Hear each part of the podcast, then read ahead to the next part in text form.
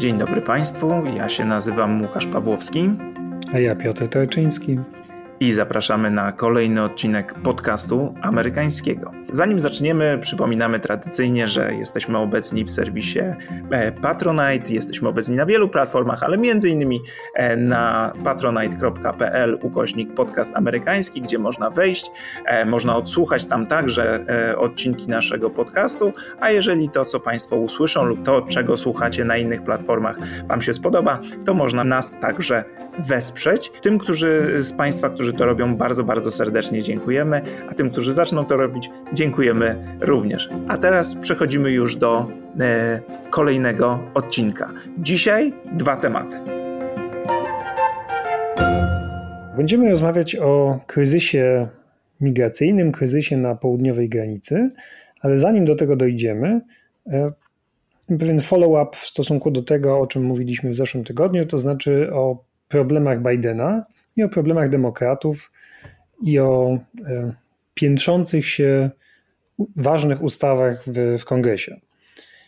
E, więc nie jesteśmy wprawdzie programem newsowym, ale powinniśmy Państwu chyba wyjaśnić, co się wydarzyło.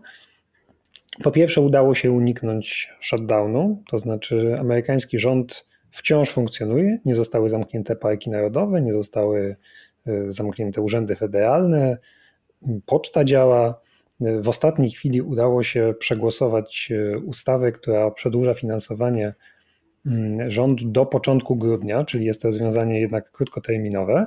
Przeszła w Senacie e, większością 55 głosów.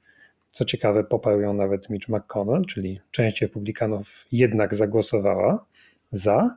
Stamtąd trafiła tego samego dnia do Izby Reprezentantów, gdzie przeszła dość swobodną większością i na biurko prezydenta, który je, e, tę ustawę zdążył podpisać. Pierwszy kryzys zażegnany, ale prawdę mówiąc najmniejszy z tych kryzysów, z jakimi mierzyli się demokraci. Poza tym zażegnany, jak mówimy, tylko do początku grudnia, bo pod koniec listopada będziemy przerabiać ten temat po raz drugi. Nie została rozwiązana kwestia podniesienia limitu zadłużenia. Tak, e, i rzeczywiście, tak jak mówisz, ten kryzys najmniejszy rozwiązany został w ostatniej chwili, bo termin upływał w czwartek e, o północy. Więc e, tutaj demokraci mieli nóż na gardle, ale te ustawy, trzy, o których mówiliśmy w ostatnim odcinku, na razie bez rozwiązania, czyli podniesienie limitu zadłużenia. Tutaj termin upływa według szacunków 18 października, więc to również jest rzecz bardzo pilna. Tak, no jakby Janet Yellen, y, sekretarzyni Skype'u, mówi, że właśnie 18 października USA dobiją do tego limitu zadłużenia. No i potem, jak już Państwu mówiliśmy, czeka Stany Zjednoczone finansowe Armageddon, a być może i cały świat. No jakby konsekwencje tego są nie do przewidzenia, bo nigdy coś takiego nie miało miejsca, żeby Stany Zjednoczone ogłosiły niewypłacalność. Póki co nie ma porozumienia, nie wiadomo co z tym zrobić. Sytuacja jest właściwie tak samo absurdalne jak z tym y, przedłużaniem nieustannym finansowania. To znaczy, coś, co powinno być rutyną, y, staje się przedmiotem walki politycznej. No bo to jest, e, żeby pokazać Państwu absurd. W Stanach Zjednoczonych, kiedy przegłosowuje się jakieś e, nowe prawo czy jakieś nowe wydatki, to nie idą za tym od razu pieniądze. To znaczy, pieniądze nie są przypisane do tej ustawy, na którą kongres się zdecydował, tylko właśnie te pieniądze trzeba dopiero zatwierdzić później e, i podnosząc ten limit zadłużenia, co jest absurdalne, no bo wydawałoby się, że jeżeli kongres decyduje o na przykład uruchomieniu jakiegoś programu socjalnego, to wraz z uruchomieniem tego programu socjalnego powinny być zabezpieczone na ten cel pieniądze. Nie są. No i to prowadzi do sytuacji, w których limit zadłużenia trzeba podnosić, bo tak jak e, wspominaliśmy, ten podniesienie limitu zadłużenia nie dotyczy nowych planowanych wydatków, tylko wydatków, które już e, Stany Zjednoczone e, poniosły, a więc no, niejako działa, działa wstecz. Ten absurdalny kryzys y, wymaga chyba absurdalnych rozwiązań, bo mm, oczywiście najprostszą metodą byłoby po prostu przegłosowanie tego stosowną ustawą, tak jak to robiono wcześniej, ale wobec sprzeciwu republikanów, którzy na razie się nie uginają, szanse na to są póki co niewielkie, więc administracja sąduje, co można jeszcze zrobić. Więc są, są na przykład, słyszałem o dwóch ciekawych możliwościach. Jedna jest taka, to mówi nie jakiś y, mało istotny polityk, tylko szef komisji budżetowej w Izbie Reprezentantów, że jak już się to uda podnieść, mm, ten limit zadłużenia, to żeby uniknąć sytuacji podobnej za rok, czy półtora, czy dwa, to należałoby podnieść ten limit do jakiegoś kompletnie absurdalnego poziomu. On użył określenia gazillion dollars, czyli no po naszemu to będzie pierdyliard dolarów, tak żeby w ogóle się tym już nie, nie, trzeba było zajmować. To znaczy cały ten limit stałby się jakąś w ogóle fikcją, która, no, która, która nie będzie już problemem. Ale to nie jest Przypominamy Państwu, że rozmawiamy o najpotężniejszym państwie świata i naj, wciąż największej światowej gospodarce mm, i największej czekaj, potędze czekaj. militarnej. Czekaj, czekaj, ta największa gospodarka ma jeszcze jeden pomysł. To jest mianowicie taki przepis, który pozwala Departamentowi Skarbu bić okolicznościowe monety z platyny o dowolnej wartości. Chodziło o to, żeby łatwiej było y, bić monety dla kolekcjonerów.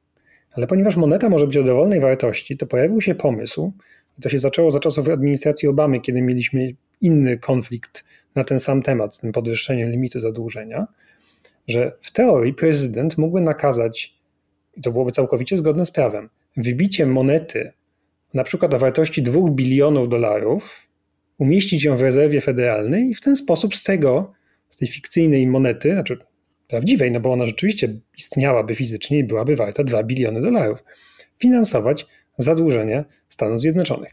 Inna propozycja mówi, że może nie na przykład jedna moneta dwubilionowa, tylko codziennie bić monetę 20-miliardową. Nie wiem, jaka jest różnica. No, wiesz, no 20-miliardowa moneta brzmi mniej absurdalnie niż moneta dwubilionowa. No to nie wiem. Jest to niewątpliwie luka w prawie. I rzeczywiście prezydent ma do tego prawo. Republikanie już ją zauważyli i, i chcą zlikwidować ten przepis już od pewnego czasu. Y, właściwie co wstrzymuje administrację? Wydaje się, że to samo co administracja Obamy, to znaczy wszyscy są zgodni, że to jest niepoważne rozwiązanie. Ono jest zgodne z prawem, ono rozwiązywałoby problem, ale faktycznie brzmi kretyńsko. No jakby, tak jak powiedziałeś, najpotężniejsze państwo świata nie powinno próbować finansować swojego długu jakimiś e, prawnymi sztuczkami z monetą platynową za 2 biliony. No. Zostają nam jeszcze dwie ustawy, o których Państwu wspominaliśmy.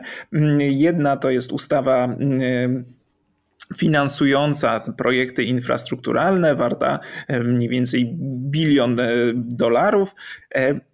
Głosowania w jej sprawie nie było. Ona już przeszła przez Senat, potrzebuje akceptacji w Izbie Reprezentantów, ma poparcie tego stronnictwa, powiedzmy, umiarkowanego, Partii Demokratycznej, mm, ale głosowania póki co nie było. E, zostało przełożone w tej chwili, kiedy nagrywamy, na piątek. E, nie wiemy jeszcze, czy się odbędzie, bo już wielokrotnie to głosowanie było przekładane, a przypominamy, na poparcie tej ustawy nie chce się zgodzić tak, e, ta część powiedzmy progresywna, ponieważ obawia się, że po przegłosowaniu tej ustawy większy pakiet warty 3,5 biliona dolarów nie zostanie przegłosowany, e, nie zyska poparcia ani republikanów, co oczywiste, ani tak zwanych umiarkowanych demokratów. I w związku z tym szachują tę stronę umiarkowaną, mówiąc, nie przegłosowujemy wam pakietu infrastrukturalnego, jeśli wy nie zgodzicie się na nasz prezydencki e, szerszy pakiet warty 3,5 biliona dolarów, tak, zwaną, e, tak zwany pakiet Build Back Better.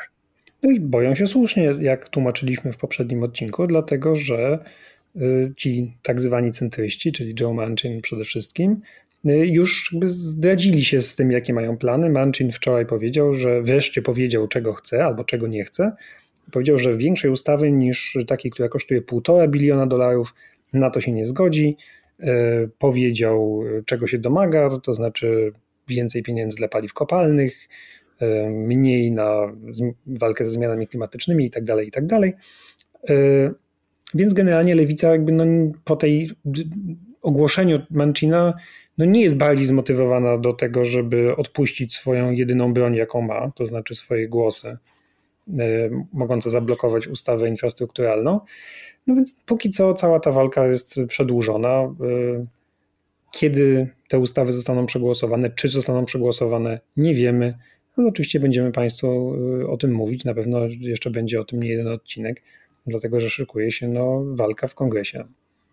Manchin jeszcze wspomina, że on oczywiście może rozmawiać o innych e, elementach tej, tej wielkiej ustawy, ale jest przeciwny temu, żeby wszystko przegłosowywać naraz, że przecież e, ten, to skrzydło progresywne może wrzucić z pewnymi elementami tego programu Build Back Better i próbować przegłosować je mm, w innych przy innej okazji. No problem polega tylko na tym, i, od, y, i to warto podkreślić, dlaczego demokraci wszystko to pakują do jednej wielkiej ustawy. Ano dlatego, o czym Państwu mówiliśmy, że dla większości ustaw potrzebna jest większość 60 głosów w Senacie, a więc potrzebne jest poparcie republikanów. Na to poparcie nie można liczyć, więc wszystko pakuje się do jednej ustawy, takiej budżetowej, przegłosowywanej w tym specjalnym trybie, pozwalającym na przegłosowanie ustawy większością 50-51 głosów e, w Senacie. I to jest też absurdalne, bo paraliż systemu politycznego w Stanach Zjednoczonych sprawia, że ustawy, które faktycznie powinny być głosowane oddzielnie, bo to są rozmaite programy, od programów socjalnych po ochronę klimatu, pakuje się do jednej wielkiej e, ustawy, żeby ją tylko przepchnąć. Kiedyś tak nie było. Wielkie programy socjalne e, przegłosowywane w latach 30. czy w latach 60. no były przegłosowywane po kolei, ale wówczas prezydenci Franklin Roosevelt czy Lyndon Johnson dysponowali w miarę bezpieczną większością. W tej chwili takiej sytuacji nie ma, a system jest sparaliżowany i to jest jeden z objawów tego paraliżu. Tak, ale żeby jeszcze doprecyzować, e, w tym sporze między tak zwanymi centrystami a stroną progresywną, Biały Dom stoi po stronie progresistów. I generalnie, jak czytamy w artykule w Polityko, nie ma wcale pretensji do lewicy, że szantażuje centrystów tym, że nie poprze ustawy infrastrukturalnej, że wywiera presję. W tej kwestii rzeczywiście Joe Biden, który jest politykiem centrowym, jak zawsze mówiliśmy, akurat y, stoi po stronie lewicy, ponieważ jakby to jego program to są te 3,5 biliona na Build Back Better. I kiedy Joe Manchin mówi, że to jest fiskalne szaleństwo, jak słusznie zauważyła y, jedna z kongresmenek progresywnych, to chyba nazywa szaleńcem prezydenta Bidena, bo to jest po prostu jego program. Co nie zmienia faktu, że ta współpraca między progresistami a prezydentem Bidenem no nie, nie odbywa się bez problemów. Nie ma tutaj niezgody. I jednym z takich tematów, między innymi, jest y, główny temat naszego dzisiejszego odcinka, to znaczy kwestia migracji kwestia kryzysu uchodźczego na południowej granicy. I to jest problem, e, który właściwie pojawił się od samego początku prezydentury Bidena. E, Biden startował, startując na prezydenta, mówił, że to jest kwestia, którą się zajmie, że nie będzie kontynuował takiej nieludzkiej, barbarzyńskiej polityki Trumpa, która była polityką e, jak najbardziej radykalnego zniechęcania ludzi do, do przyjazdu do Stanów Zjednoczonych, no i jak najbardziej bezwzględnego pozbywania się tych, którzy już na tę granicę amerykańską dotrą. Rzeczywiście pod pewnym pewnymi względami skuteczna, w tym sensie, że ta liczba e, migrantów e, e, była niższa, a w tej chwili, mam tu dane z lipca, to jest rekordowy miesiąc to jest największa liczba migrantów na południowej granicy od 20 lat. Więc to, to jest około 200 tysięcy ludzi według danych amerykańskiej Straży Granicznej. No i problem jest e, potężny, bo z jednej strony Biden próbuje iść taką, znaczy musi iść drogą środka. Z jednej strony nie być taki jak Trump i pokazać, że jego prezydentura faktycznie coś zmieniła i że Stany Zjednoczone przynajmniej próbują dorosnąć do tych swoich ideałów, mówiących o tym, że są narodem migrantów przyjmujących, przyjmującym um, ludzi biednych i znajdujących się w potrzebie, ale z drugiej strony nie może też pokazać, że jest miękki, że wpuszcza wszystkich, e, że nie panuje nad sytuacją na, na granicy. No i skutek jest taki, że dostaje z obu stron. Teraz na południowej granicy y, tematem numer jeden i głównym problemem są migranci z Haiti. Y, jak pamiętamy, na początku prezydentury Bidena y, kwestia, która była najważniejsza, no to były dzieci i młodzież samotnie przekraczający granicę, odsyłani do takich odśrodków Straży Granicznej, w których nie powinni byli przebywać. To była pokłosie polityki polityki Trumpa i, i, podobne do, um, podobne traktowanie tych ludzi do tego, jak, jak byli traktowani za czasów Trumpa, podobne, ale nie takie same. Mówiliśmy o tym w, w jednym z, z odcinków y, wcześniejszych. Natomiast y, teraz y, mamy do czynienia z masową migracją Haitańczyków.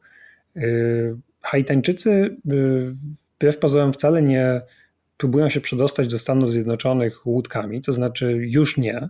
Oczywiście bywają takie przypadki, że próbują się dostać na Florydę drogą morską, ale najwięcej Haitańczyków obecnie dostaje się do y, Stanów Zjednoczonych przez południową granicę, przez granicę z Meksykiem, y, ponieważ uciekają z Haiti najczęściej przez Ekwador, jak się okazuje, bo to jest kraj, który nie wymaga wiz.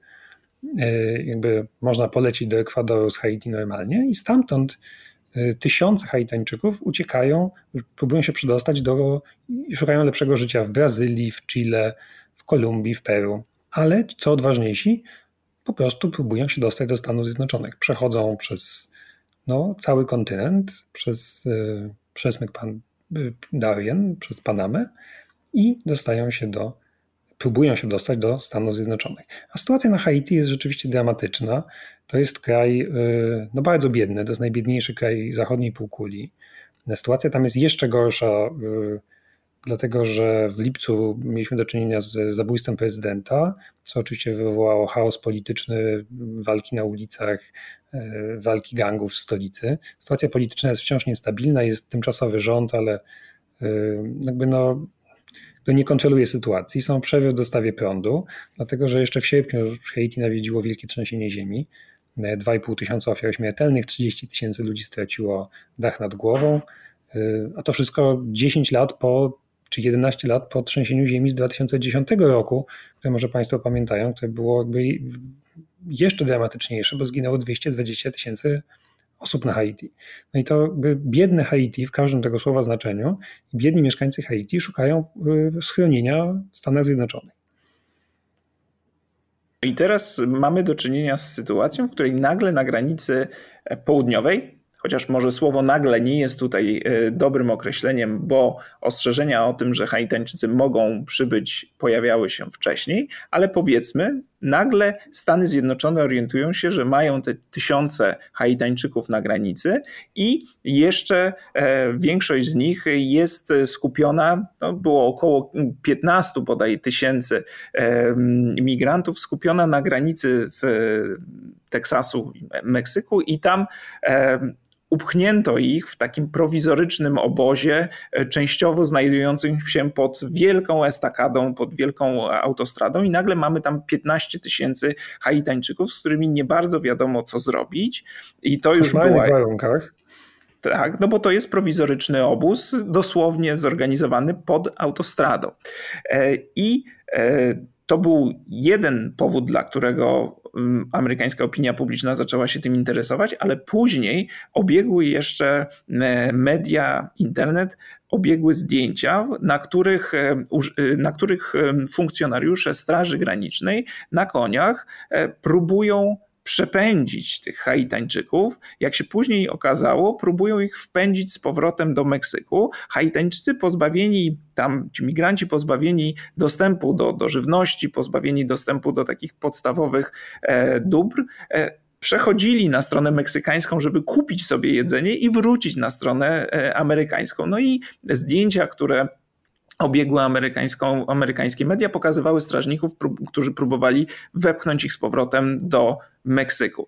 W Stanach Zjednoczonych e, te zdjęcia no, były też interpretowane w kontekście rasowym, bo oto mamy czarnych migrantów, którzy próbują się dostać do Stanów Zjednoczonych i białych e, funkcjonariuszy na koniach, którzy próbują ich, e, no szarpią ich, próbują ich gdzieś przepchnąć, co oczywiście wywoływało skojarzenia z epoką niewolnictwa i z białymi nadzorcami, którzy e, no, zarządzali czarnymi niewolnikami na plantacjach, a jeszcze na tych zdjęciach mamy tak, to znaczy te zdjęcia pokazują e, owych funkcjonariuszy Straży Granicznej, którzy jakby batem próbowali okładać tych, tych migrantów. Później tłumaczono, że to po prostu lejce, co, co nie zmienia faktu, że wygląda to, e, no, wywołuje dość jednoznaczne skojarzenia.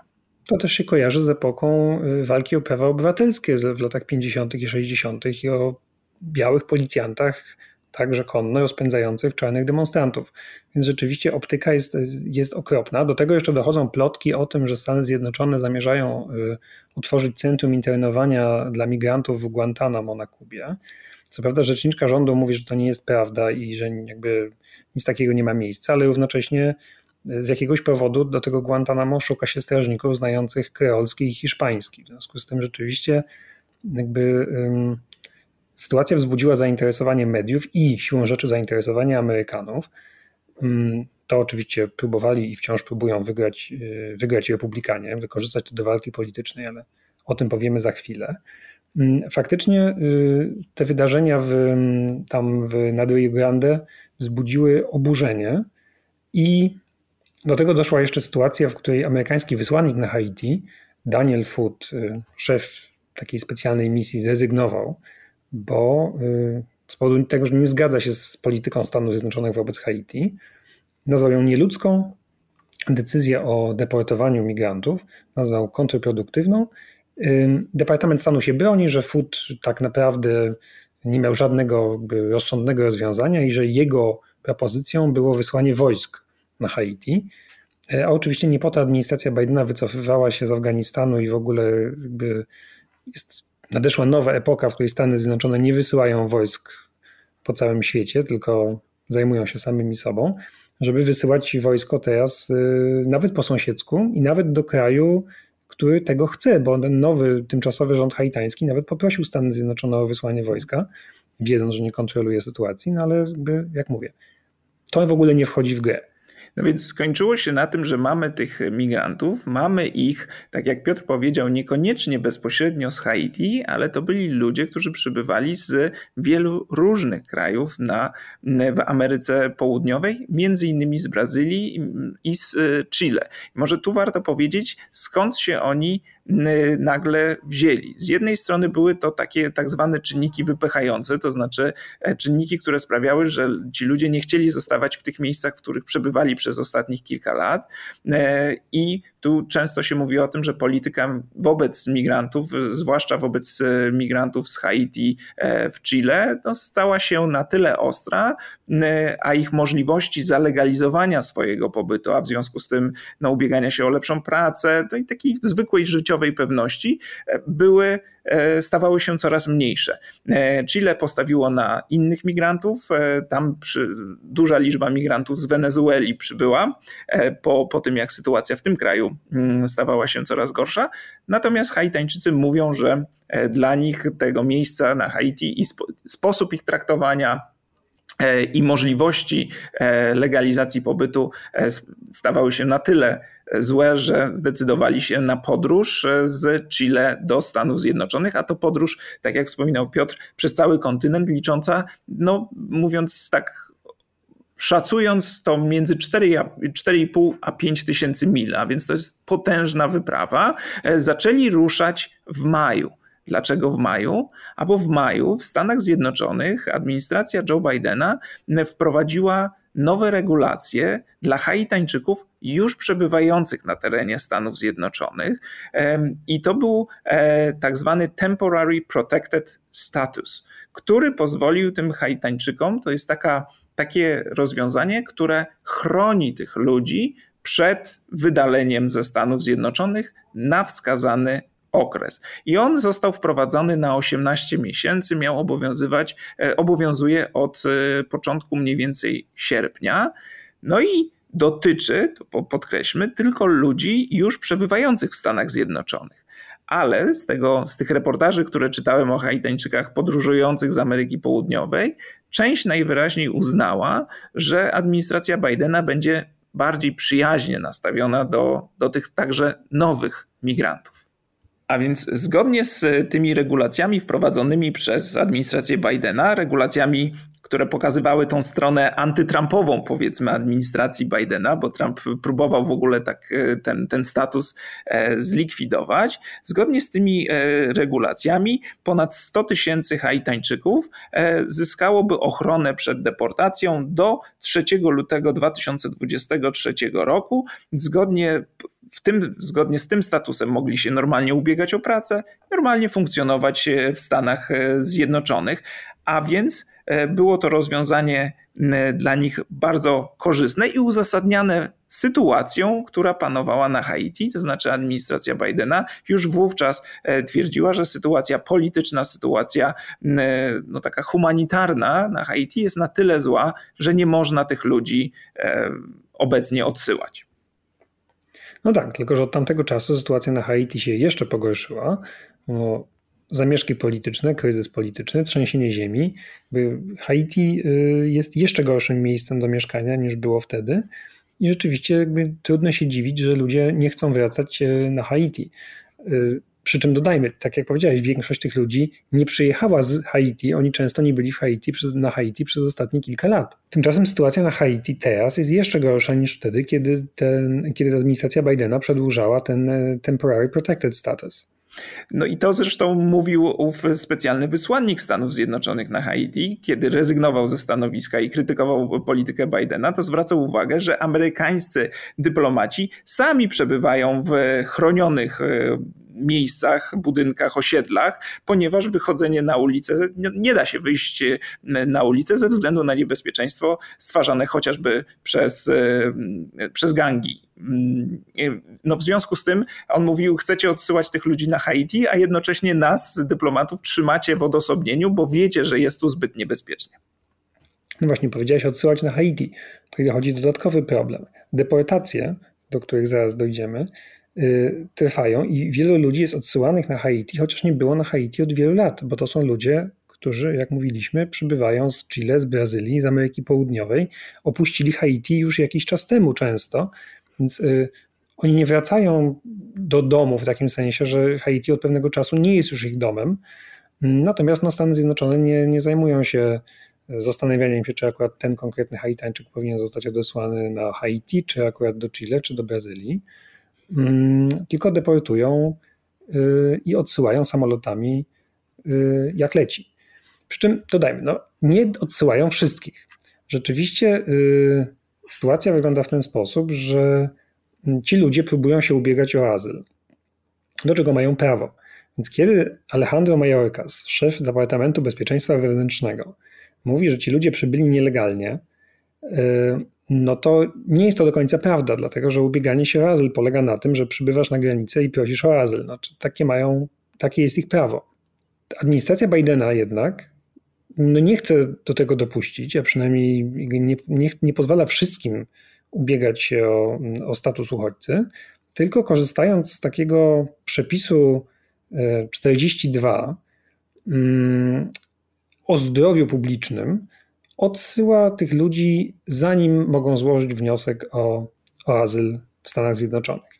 To jest y, przepis, dodajmy, który zaczął stosować Donald Trump w 2020 roku, kiedy wybuchła pandemia. I mm, to jest bardzo wygodny przepis z punktu widzenia y, Stanów Zjednoczonych i, i amerykańskich władz, bo on pozwala po prostu masowo odsyłać ludzi bez całej tej procedury biurokratycznej. To znaczy z powodu zagrożenia epidemiologicznego y, dla ochrony Stanów Zjednoczonych, ale również rzekomo dla ochrony tych ludzi, oni są masowo odsyłani na, do miejsca, z którego przybyli. Tak, te przepisy były już kwestionowane przez organizacje zajmujące się pomocą dla uchodźców, czy osób ubiegających się o status y, uchodźcy. I liczono na to, że administracja Bidena kompletnie zrezygnuje z ich stosowania. Tymczasem, jak się okazuje, ona stosuje je jeszcze skuteczniej, to znaczy na jeszcze większą skalę niż administracja Trumpa, prawda? Tak, znaczy to jest oczywiście zaskakujące, bo y, administracja Trumpa przez y, cały czas, y, kiedy stosowała ten przepis 42, czyli powiedzmy od, no przez rok mniej więcej, ostatni rok prezydentury Trumpa, deportowała na jego podstawie jakieś 400 tysięcy ludzi, tak się szacuje. Tymczasem administracja Bidena od początku swojego urzędowania, czyli mówimy o 9-8 miesiącach, już deportowała 700 tysięcy ludzi na podstawie tego przepisu. To jest rzeczywiście liczba dużo, dużo większa. Tylko, że nie jest tak, że to łatwo byłoby tak to przedstawić, że po prostu administracja Bidena deportuje dokładnie tak samo jak administracja Trumpa, nie ma żadnej różnicy między nimi. Różnica jest tylko taka, że y, Trump mówił wprost, że Haiti to jest y, gówniany kraj. Pamiętamy to jego określenie, że to shithole country, y, a administracja Bidena udaje dobrą, ale w gruncie rzeczy zachowuje się dokładnie tak samo. No ale Zależy jak na to spojrzeć. Można oczywiście, kiedy popatrzy się tylko na te liczby 400 tysięcy i 700 tysięcy, powiedzieć, że no faktycznie administracja Bidena jest nawet gorsza niż administracja Trumpa. Ale przyjrzyjmy się tym deportacjom y, dokładniej. Okazuje się po pierwsze, że ten Title 42, ten przepis 42 nie obowiązuje już dzieci. To znaczy nie można na jego podstawie deportować dzieci. Znaczy dzieci, którzy, które samotnie przybywają na granicy, tak zwanych unaccompanied children. A więc to już jest pewne ograniczenie. E, a ostatnio sąd podważył także prawo do wysyłania czy odsyłania na tej podstawie rodzin. E, aczkolwiek tu trzeba zaznaczyć, administracja Bidena to prawo e, czy tą decyzję sądu kwestionuje i będzie się starała utrzymać swoje prawo do odsyłania rodzin. Warto jeszcze zaznaczyć, że ten przepis e, jest także kwestionowany przez e, specjalistów do spraw zdrowia publicznego. To znaczy, e, on jest wygodnym narzędziem polityki migracyjnej dla tej i poprzedniej administracji, ale na ile on rzeczywiście pomaga w zwalczaniu epidemii, no to jest wątpliwe. Administracja Bidena broni się twierdząc, że wskaźnik zachorowań na, na COVID wśród migrantów to jest 20%, mówił Alejandro Mayorkas, e, i że właśnie na tej podstawie e, ci ludzie są odsyłani, no ale z drugiej strony jest to po prostu wygodne narzędzie, bo pozwala oszczędzić także no, procedury biurokratycznej, oszczędzić czasu, bo ci ludzie nawet nie składają wniosku o azyl, tylko są natychmiastowo odsyłani. Ale i tu jest kolejny aspekt, tak jak wspominał Piotr, e, chociaż administracja Bidena odsyła w liczbach bezwzględnych więcej ludzi, niż administracja Trumpa, to w związku z tym, że migrantów jest więcej, to procentowo mamy ogromną różnicę, bo okazuje się, mam tu dane z Pew Research Center, że jeszcze w maju 2020 roku aż 93% osób chwytanych na granicy było od razu usuwanych, e, wydalanych. Natomiast e, tylko 8% czy 7%, przepraszam, było, e, było zatrzymywanych i, i dostawało jakąś szansę, żeby w ogóle ubiegać się o, o pobyt w Stanach Zjednoczonych. Tymczasem obecnie, to są dane za lipiec, e, mniej więcej pół na pół. 47% osób jest wydalanych, 53% procent e, zatrzymywanych. No więc mimo, że tych ludzi wydalanych jest e, w liczbach bezwzględnych więcej, to procentowo jest ich znacznie mniej i tu widać pewną różnicę w polityce Bidena. No i teraz spójrzmy na to, co się stało z tymi, e, z tymi tysiącami haitańskich uchodźców, którzy próbowali przekroczyć Rio Grande. Tutaj dane są różne w zależności od tego, o jakim okresie, okresie czasu mówimy, ale na podstawie tego, co mówił sekretarz Majorkas, w ciągu ostatnich dwóch tygodni 4 tysiące Haitańczyków rzeczywiście deportowano y, samolotami na, na Haiti. 8 y, tysięcy wróciło do Meksyku rzekomo dobrowolnie, ale około 13 tysięcy pozwolono jednak wejść do Stanów Zjednoczonych, głównie rodzin z dzieci, z dziećmi, i ubiegać się o azyl. Czyli okazuje się, że rzeczywiście deportacje trwają i burzą, budzą oburzenie y, lewicowej strony Partii Demokratycznej i lewicowego elektoratu, ale jak się y, okazuje, zmiana polityki w stosunku do tego, jak zachowywał się Trump, jest widoczna. To znaczy, za Trumpa te 13 tysięcy ludzi nie miałoby szansy ubiegać się o azyl w Stanach Zjednoczonych ale oczywiście nikt nie jest e, usatysfakcjonowany, czy jest pewna grupa, która nie jest usatysfakcjonowana tą polityką Bidena i która zamiast patrzeć na to, że 13 tysięcy osób otrzymało prawo ubiegania się o azyl, patrzy na te kilka tysięcy, na te 4 tysiące odesłane e, do Haiti. I tu rzeczywiście po raz kolejny zdjęcia, które ujawniono, e, pokazywały cały ten proces, no, musiały oburzyć część amerykańskiej opinii publicznej, no bo pokazywały ludzi, którzy są na lotnisku, ich cały dobytek rozrzucony po płycie lotniska, no i znajdują się w kraju, e, w którym z pewnością bezpieczni nie będą.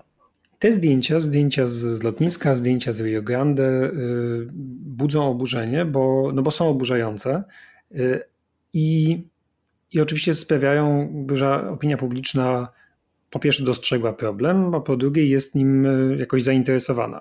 Wcześniej nim jakoś specjalnie nie była. Więc administracja Bidena robi to, co może w takiej krótkiej perspektywie, to znaczy próbuje sprawić, żeby Amerykanie takich rzeczy nie oglądali. To jest oczywiście rozwiązanie, które ma, ma, ma krótkie nogi, ale, yy, ale cóż więcej można zrobić? W związku z tym są takie absurdalne decyzje, jak na przykład to, że teraz Straż Graniczna ma zakaz używania koni.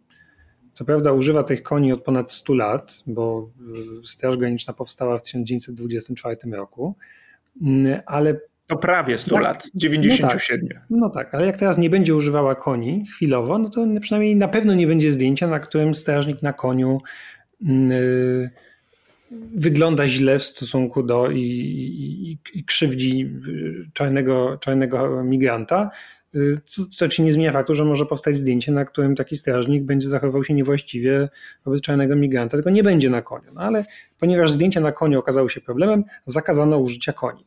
Ponieważ zdjęcia z obozu y, pod mostem budziły oburzenie, w związku z tym administracja zakazywała fotografom z, i reporterom zbliżenia się do tego obozu. Znaczy, to są rozwiązania. Yy, mówię, no krótkoterminowe i dość głupie, bo one nie rozwiązują w żadnym stopniu esencji tego problemu. No tak, no i można też spojrzeć na sprawę z, z, perspektywy strażników granicznych. Tutaj ja nie będę bronił tych konkretnych zachowań, ale kiedy masz sytuację, że ci strażnicy, e, znaczy kończy się cała ta afera ukaraniem tylko dwóch pojedynczych e, strażników i zawieszeniem, e, zawieszeniem e, używania koni, no to brzmi to absurdalnie. Nie wiem, jak Biden chce też budować lojalność służb wobec swojej administracji, służb których będzie pewnie potrzebował. I, i to rozwiązanie było no, żenujące e, i, i, takie no, uwłaczające inteligencji odbiorcy. Zakażemy stosowania koni i to rozwiąże problem. Więc wydaje no tak, mi się, że... To jest taki damage control, który, y, który administracja wdrożyła, kiedy się zorientowała, że rzeczywiście oburzenie po lewej stronie, ale nawet po centrowy, w centrum dyskursu jest, y, jest ogromne. No nagle sekretarz Majorkas powiedział, że to jest niedopuszczalne i że będzie śledztwo w sprawie, w sprawie te, te, tego incydentu. Y, wiceprezydentka Kamala Harris powiedziała, że to straszne. Biden powiedział, że to okropne. Nagle wszyscy są, y, załamują ręce i mówią, że to, co się wydarzyło na, na granicy jest okropne, tylko że kiedy mówią to, co się wydarzyło, mają na myśli ta jedna sytuacja, w której tych dwóch strażników maltretowało y, jednego czy dwóch y, haitańskich uchodźców, a nie okropna jest cała sytuacja, w której y, tysiące ludzi próbują się przedostać przez, przez granicę, część jest odsyłana do kraju, w którym nie chcą być i w którym nie są bezpieczni, a część rzeczywiście otrzymuje prawo pobytu. Tak jak powiedziałeś na początku, administracja Bidena jest nie ma dobrego wyjścia z tej sytuacji, z każdej strony jest atakowana, ale tego typu zachowania, takie jakieś pozorowanie Y, rozwiązania tak naprawdę nic nie daje i rzeczywiście jest y, no, żenująca.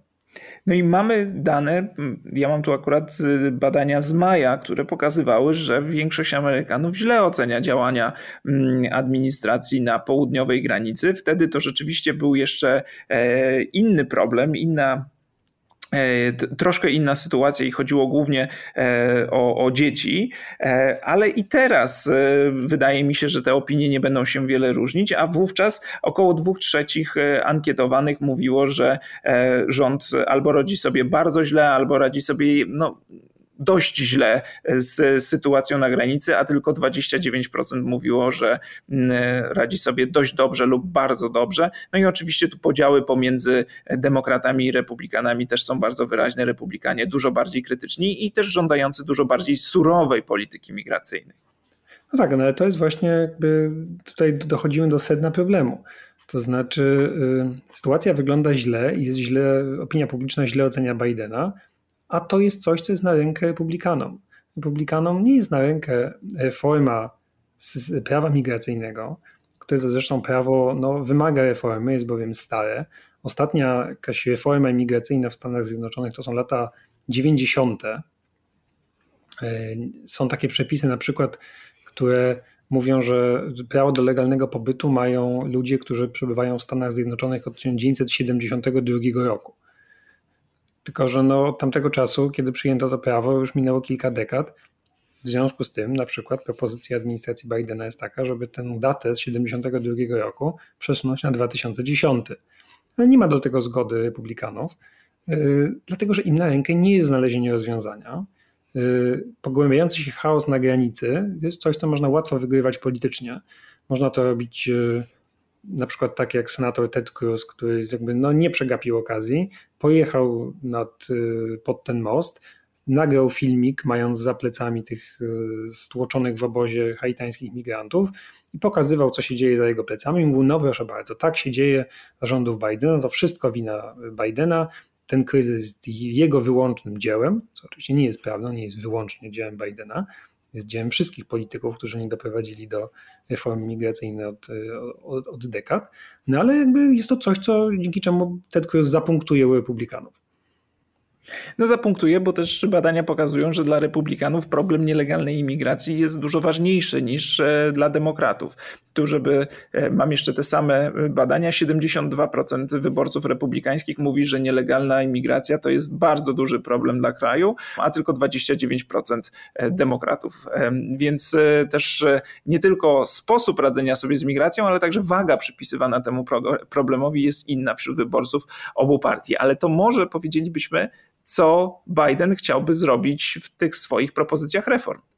Tak, dlatego że problem migracji jest jakby dwojaki, mam wrażenie. Z jednej strony jest problem wzmożonej y, migracji na granicę, to znaczy tego, że ludzie, coraz więcej ludzi przybywa na południową granicę i chce się dostać do Stanów, ale hasło reforma migracyjna dotyczy też tych milionów, jak się szacuje, 11 milionów ludzi, którzy już od dawna przybywają w Stanach Zjednoczonych, y, a którzy dalej są nieudokumentowanymi imigrantami, albo jak nazywa ich e, administracja Bidena, nieobywatele. I reforma prawa migracyjnego powinna obejmować te dwa elementy. To znaczy, z jednej strony ułatwienie uzyskania obywatelstwa przez tych nieudokumentowanych, e, nieudokumentowanych przez nieobywateli, a z drugiej strony ułatwienie legalnego, legalnej migracji tym, którzy chcą się dostać do Stanów Zjednoczonych bądź to jako uchodźcy, bądź to jako migranci ekonomiczni, żeby to było łatwiej zrobić. Tymczasem ludzie przedostają się do Stanów Zjednoczonych nielegalnie, także dlatego, że legalna ścieżka jest praktycznie nie, niewykonalna. Jest niewykonalna po pierwsze dlatego, że system jest stary, przepisy są stare, yy, jakby, no wiecie Państwo, to jest z lat 90., z czasów, kiedy nie było Google'a na przykład.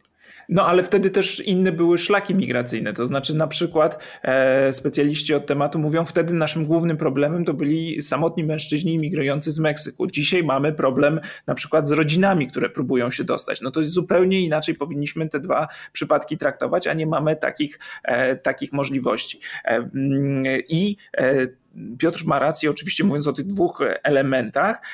I znowu e, specjaliści mówią, gdybyśmy zalegalizowali pobyt tych migrantów nielegalnych, którzy już w Stanach Zjednoczonych są, to ułatwi nam także radzenie sobie z częścią migrantów nielegalnych, którzy dopiero do Stanów przybywają, bo to często są rodziny tych, którzy już w Stanach Zjednoczonych przybywają.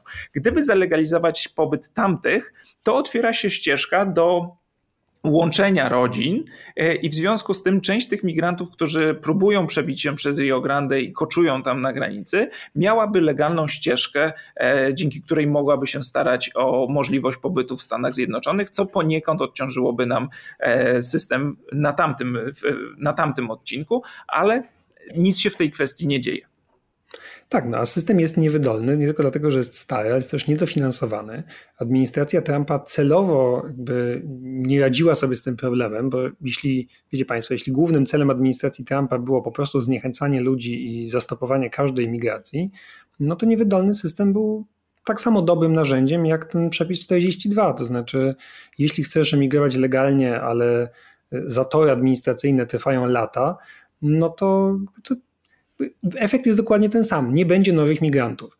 I jakby partia republikańska, która kiedyś rzeczywiście miała na sztandarach reformę prawa migracyjnego, zalegalizowanie y, pobytu tych nieudokumentowanych migrantów, y, próbowała jakoś zabiegać na przykład o elektorat y, latynoski, to teraz generalnie partia republikańska ma prosty przekaz. I on mówi: Nie, żadnej migracji, migracja jest zła.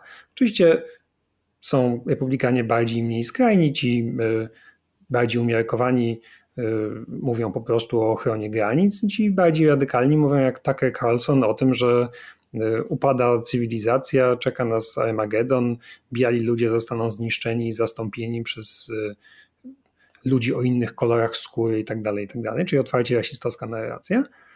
Ale generalnie cel republikanów jest ten sam, to znaczy żadnej reformy, po prostu zastopujmy migrację. Z nielicznymi wyjątkami, najchętniej, tak jak mówił Trump, dla emigrantów z Norwegii albo Szwecji no a nie z tych gównianych krajów, jak to mówił e, prezydent, ale też w tej narracji radykalnej części Partii Republikańskiej, czyli Carlsona, jest także aspekt polityczny. To nie tylko, że upada biała cywilizacja, ale że to są jeszcze potencjalni wyborcy Partii Demokratycznej, która e, cieszy się większą popularnością w, wśród mniejszości. No więc e, prawica mówi, oni sobie sprowadzają nowych ludzi po to, żeby później na nich głosowali i dzięki temu będą mogli łatwiej wygrywać w wyborach. Więc chcą Chociaż nie ma żadnego białego. powodu.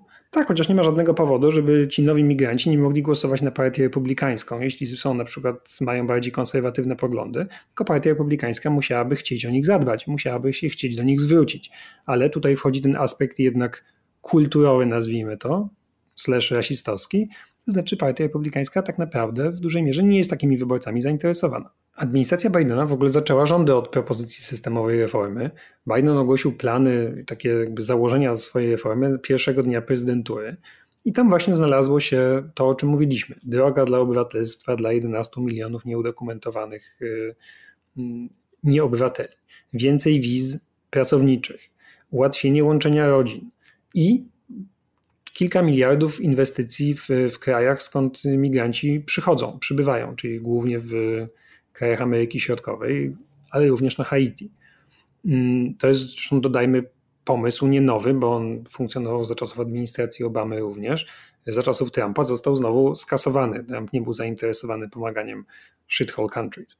No i w maju, kiedy powstał ten projekt ustawy, w maju bieżącego roku, yy, ustawy imigracyjnej, ona po prostu nie przeszła, dlatego że w Senacie nie znalazło się 60 senatorów, to znaczy nie znalazło się 10 republikanów, którzy byliby gotowi taką ustawę poprzeć. W związku z tym projekt siedzi w komisji, e, projekt reformy prawa migracyjnego i, nie zanosi się na to, żeby miał z tej komisji wyjść. To znaczy, dodajmy, że to nie jest pierwsza próba podjęcia reformy migracy, prawa migracyjnego. Taką reformę próbował e, zrobić Obama, próbował ją też zrobić e, George W. Bush w czasach, kiedy Partia Republikańska jeszcze jeszcze nie była tak otwarcie rasistowska, jak, y, jak jest teraz. Y, no ale znowu, republikanie nie są chętni znalezienia, y, do znalezienia rozwiązania, dlatego że po pierwsze nie chcą emigracji w ogóle, a po drugie dlatego, że ten chaos, który panuje na granicy, po prostu sprzyja im politycznie. No to okazuje się, że Biden nie ma żadnego dobrego rozwiązania, czy administracja w, w tej sytuacji. Wiemy, że Kamala Harris e, jest odpowiedzialna za to, o czym wspomniałeś, czyli za poprawę sytuacji w państwach Ameryki Środkowej i takie dostała zadanie. Zresztą podobne zadanie miał Biden u Obamy e, czyli jakaś próba walki ze źródłami migracji. Mm, no ale trudno, żeby e, Harris, która nie będzie miała wsparcia ze strony reformy, e, znaczy po, po stronie prawnej wiele się nie zmieni, no trudno sobie wyobrazić, żeby ona sama potrafiła nie mając do tego odpowiednich narzędzi, naprawić sytuację w kilku krajach, skąd, z których ci migranci, migranci e, przychodzą. Nie, no jasne, no jakby no w tym projekcie reformy Bidena, która miała wiele sensownych punktów, te 4 miliardy inwestycji w krajach pochodzenia migrantów, no to jest tak naprawdę kropla w morzu potrzeb. Tak wątpię, prawdę mówiąc, żeby te 4 miliardy były w stanie zdziałać wiele, ale nawet bez tych 4 miliardów ta jedna Kamala Harris nie zastopuje migracji do Stanów Zjednoczonych z Hondurasu, czy Salwadoru, czy Haiti. No więc Sytuacja będzie wyglądała w najbliższym czasie tak, że nic się nie zmieni i administracja będzie e, poruszała się, czy od kryzysu do kryzysu i od czasu do czasu będziemy mieli kolejną jakąś grupę migrantów, która nagle pokaże, że ten system jest niewydolny i zakorkowany i będziemy mieli jakąś grupę migrantów albo na granicy, albo zmierzającą do granicy i kolejną odsłonę tej walki pomiędzy republikanami, którzy powiedzą, że Biden jest miękki, e, nie chroni granic i nie panuje nad tym, co się dzieje na, południu, na południowej granicy, a z drugiej strony częścią demokratów, którzy będą mówili, że Biden nie realizuje realizuje swoich obietnic i jest de facto kontynuacją Trumpa. No, trzeba powiedzieć sobie szczerze, że ta amerykańska polityka migracyjna, tak jak wspominaliśmy, jest sparaliżowana już od dawna i że to też nie jest tak, że administracje demokratyczne to z administracji prezydentów demokratycznych to z otwartymi ramionami przywi chcą przywitać e, migrantów, bo zarówno wśród wyborców Partii Demokratycznej, jak i wśród wyborców Partii Republikańskiej dominuje pogląd, że tych migrantów powinno być mniej. Tylko, że tak jak wspominaliśmy, różna jest waga i różna jest intensywność e, tych, e, tych przekonań w obu grupach wyborców. I również administracje demokratyczne generalnie są za tym, żeby zalegalizować pobyt 11 milionów nieudokumentowanych, a administracje republikańskie y, nie są tym szczególnie zainteresowane. To jest, powiedziałbym, też główne rozróżnienie. Ale bo tu jest jeszcze jeden motyw, o którym nie wspomnieliśmy, to znaczy nielegalni imigranci są opłacalni ekonomicznie. To znaczy oni nie dostaną pensji minimalnej, płacy minimalnej, bo są zatrudnieni nielegalnie, są zatrudnieni na czarno, są potencjalnie dobrym materiałem do tego, żeby wykorzystywać ich na rynku pracy, no bo specjalnie nie podskoczą, jeżeli e, coś, e, jeżeli nie będziesz e, wypełniał swoich zobowiązań. Zresztą te zobowiązania są nieformalne co najwyżej, a więc oni także napędzają amerykańskiej gospodarki i pozwalają części amerykańskich firm uniknąć przepisów, na przykład regulujących, już nie mówię warunki pracy, ale regulujących warunki płacowe. Oni są jakąś receptą na na przykład podnoszenie właśnie e, minimalnego wynagrodzenia, więc część Amerykanów jest zainteresowana tym, żeby nielegalni w Stanach Zjednoczonych nadal byli. Tak. I oczywiście administracja też sobie zdaje z tego sprawę, dlatego na przykład nowe wytyczne dla ICE, czyli Immigration and Customs Enforcement, czyli takiej agencji bardzo krytykowanej przez lewicę za to, że jest e, zbyt brutalna i jakby traktuje e, nieudokumentowanych e, nieobywateli no w, sposób, w sposób karygodny. I świadom tej krytyki Biden wydał zalecenia, znaczy sekretarz Majorkas, no ale podlegający Bidenowi, wydał nowe, nowe przepisy i one na przykład mówią, że teraz nie będzie się deportować robotników rolnych. To jest to, o czym ty mówisz, to znaczy robotnicy rolni są przydatni. Oni mogą być nieudokumentowani, ale nie będziemy się nimi zajmować, dlatego że oni są podstawą gospodarki wielu stanów, na przykład w Kalifornii bez nich rolnictwo by pewnie nie funkcjonowało. Ale również, dodajmy teraz jakby na obronę administracji Bidena, że nowe wytyczne dla ICE na przykład mówią, i tu jest ewidentne odejście od tego, jak to wyglądało za administracji Trumpa, która ścigała nieudokumentowanych ludzi ostro i yy, na przykład, no, no wiecie Państwo, były głośne przypadki, że oto jacyś krewni amerykańskich żołnierzy yy, byli deportowani. Tutaj człowiek walczy za Stany Zjednoczone, a tu jego najbliższa rodzina jest deportowana albo rodziny z dziećmi nagle zostają rozbijane i ojciec albo matka zostają odesłani do Meksyku. I nowe wytyczne za prezydenta Bidena są takie, żeby się ICE y, takimi ludźmi nie zajmowało. To znaczy ICE ma się zajmować y, ściganiem i deportowaniem y, wyłącznie ludzi, którzy łamią prawo, ale nie mówimy o prawie migracyjnym, tylko łamią prawo, jakby no są, nie wiem, przestępcami po prostu. Nie będzie się aresztować i deportować seniorów, nie będzie się deportować robotników rolnych. Sam fakt, że ktoś jest nieudokumentowanym imigrantem, po prostu nie będzie podstawą do aresztowania i deportacji. To jest zasadnicza zmiana w stosunku do tego, jak to wyglądało za administracji Trumpa, która celowo wprowadzała takie, takie, takie postępowania, bo to była po prostu metoda strategii Trumpa, którą było odstraszanie potencjalnych migrantów.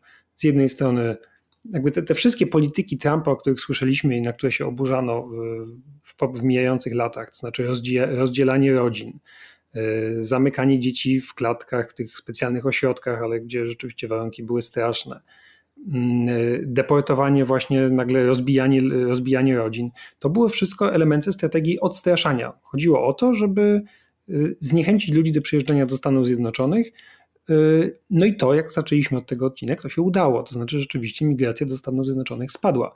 Teraz wzrasta, bo ludzie są przekonani, że za czasów y, Bidena będzie inaczej. I znowu, tak jak powiedzieliśmy, Biden ma no, nierozwiązywalny problem. Z jednej strony jest inaczej, bo te poszczególne przepisy są łagodniejsze, y, wprowadzają jakieś rozróżnianie, jakieś dostrzeganie niuansów, różnicy w sytuacji między nieudokumentowanym migrantem A a nieudokumentowanym migrantem B ale z drugiej strony no nie jest to polityka otwartych drzwi dla wszystkich. Jakby daleko temu do te, polityce Bidena do tego. Powiedzieliśmy dzisiaj, poświęciliśmy ten odcinek e, migracji, e, dlatego że to jest temat, który nieustannie powraca w, w dyskusjach i jest taką wygodną pałką do okładania politycznego przeciwnika. Za Trumpa demokraci oburzali się na to, jak są traktowani migranci, a teraz republikanie e, oburzają się na Bidena za to, że ci migranci w ogóle do Stanów Zjednoczonych przybywają i są ich zdaniem masowo wpuszczani. Ale e, to, ten temat, ta kwestia pokazuje także, mm, to jest kolejny jak gdyby aspekt pokazujący paraliż amerykańskiego systemu politycznego i pokazujący, że y, Stany Zjednoczone stają się krajem, w którym żadna poważna reforma y, nie może zostać wprowadzona. No i w takiej sytuacji naprawdę trudno jest budować y, czy przygotowywać Stany Zjednoczone na te wyzwania w, w, współczesności. No i to jest kolejny argument za tym, że ta pozycja Stanów Zjednoczonych czy, czy jakość życia życia w Stanach Zjednoczonych może na dłuższą metę nie wytrzymać konkurencji z, w, w, w tym współczesnym świecie. No, ten system polityczny jest najwyraźniej sparaliżowany e, i przy braku woli ze strony co najmniej jednej partii, czyli naszym zdaniem głównie partii republikańskiej, przy braku woli współpracy, e, na którą partie są skazane, właściwie nic się nie udaje e, rozwiązać, a kwestia migracyjna jest tego doskonałym przykładem. A na dziś to wszystko. Dziękujemy Państwu bardzo i do usłyszenia za tydzień. Do usłyszenia.